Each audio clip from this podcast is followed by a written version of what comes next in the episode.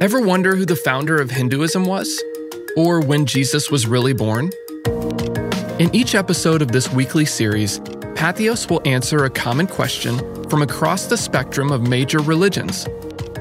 It's our hope that we both broaden your knowledge and spur you on to keep digging, to keep asking questions, and to foster a greater sense of curiosity about the world's beliefs.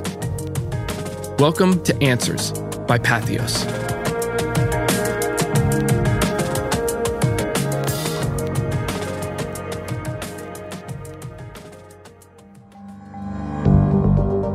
What is excommunication? Excommunication is the formal removal of fellowship, membership, or privileges from a person who was once a member of a denomination, particularly a denomination of Christianity, but is no longer living one's life in harmony with the teachings or standards of the faith. While many Christian denominations have a process for excommunication, not all use that specific term to describe the process or the state of suspended membership privileges. For example, while Roman Catholics would say one has been excommunicated, Jehovah's Witnesses would speak of a person as disfellowshipped. The Amish might say they had been shunned, and members of the Church of Jesus Christ of Latter day Saints would say that one's membership had been withdrawn. Regardless of what term is used, in each case, excommunication is the removal of some or all religious privileges, the loss of the right to participate in or receive some or all of the sacraments, and reduction of or total removal of fellowship with the body of the faith.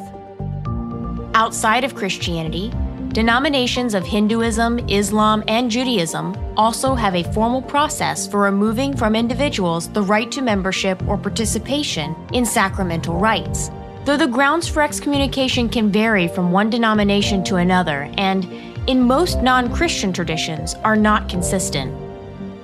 There are many reasons as to why one might be excommunicated, contingent upon the faith tradition. Immorality, murder, or significant acts of abuse, apostasy, or other conduct unbecoming of a practitioner have traditionally been grounds for withdrawal of fellowship. While excommunication was once quite common in various religions, particularly in the high church denominations of Christianity, today most religious traditions do not commonly excommunicate, regardless of how theologically or morally wayward a practitioner may be.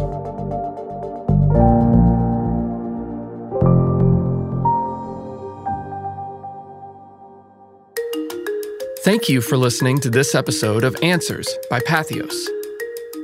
To learn more about the world's religions, please visit patheos.com today. This has been a production of the Patheos Podcast Network.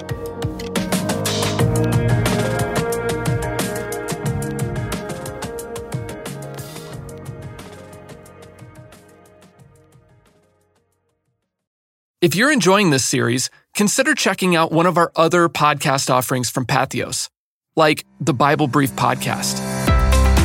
So let's talk about for a second just what is it, what's in there, how do we just untangle all of this and figure out is it something we should even pay attention to? I think that this is the most, perhaps the most misunderstood book of Scripture. Would you agree? Pretty much hands down.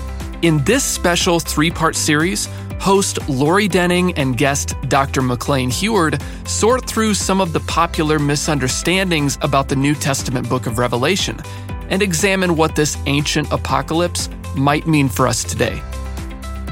You can find the Bible Brief podcast and our entire podcast catalog on patheos.com or on your favorite podcast app. Check the show notes for helpful links and more information.